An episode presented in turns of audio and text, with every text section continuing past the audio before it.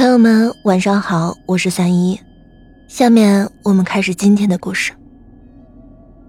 我所在的科室收治了一个癌症的病人，一个老太太。癌症的病人到了最后晚期时，都会有一种很特别的怪味，很难闻。整间病房都弥漫着这样的气味，和他在一起的病人都不愿意继续的住下去，纷纷的出院或者调换了病房，所以后来就是他一个人住在了这间病房。那个味道就是要离去的病人的一种气味，有点像东西腐烂时发出的气味，这并不是他们的卫生不好而发出的气味。老太太的老伴儿把她照顾得很好，只是孩子们不经常来看她，即便是来了，也就是在走廊里站着，不愿意进病房去，可能也是嫌弃那个味道难闻吧。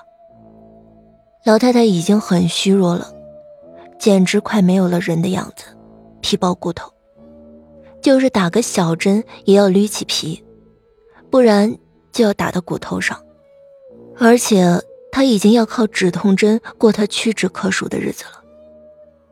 最终她还是死了。慢慢的，我们也渐渐遗忘了这个住过几周的老太太。3个月后的早晨，我们进了病房里。当时房间是空的，没有病人住。我和同事竟然都闻到了那股怪味。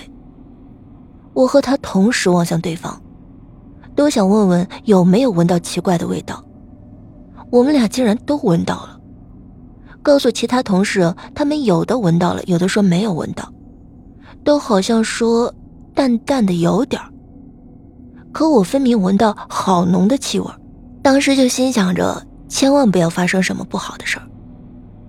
几天之后，我的夜班没多久就来了一个大流血的病人，已经快不行了的样子。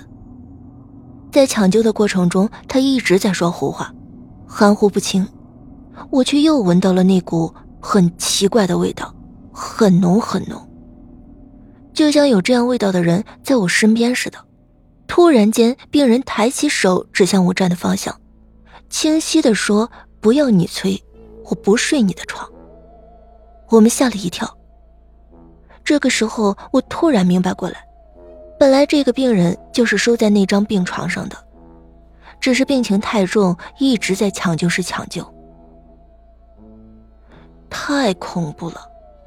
听说要死的人会看见已经死了的人，难道会是真的？别的科室的医生也来参加抢救，而且来了几个男医生，那个味道就没有了。不知道是有了男生阳气的原因，还是得到了不会睡那张床的承诺，那个味道就真的消失了。抢救了一整夜，最后这个病人在凌晨时没有抢救过来，遗憾地死去了。在办公室里，搭班的医生说：“好奇怪，怎么会有那个谁住院时的那个味道？你闻见没有？”听到他这样说，我简直是无言以对。我一直以为只有我闻到了那个味道。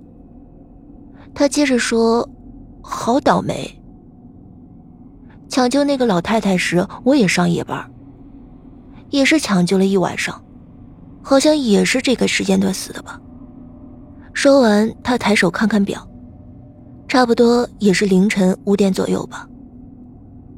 听到他这样说，我觉得我的背上的汗毛都竖了起来。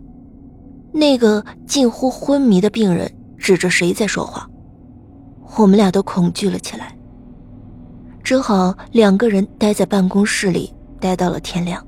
好了，今天的故事到这里就结束了，我们明天再会。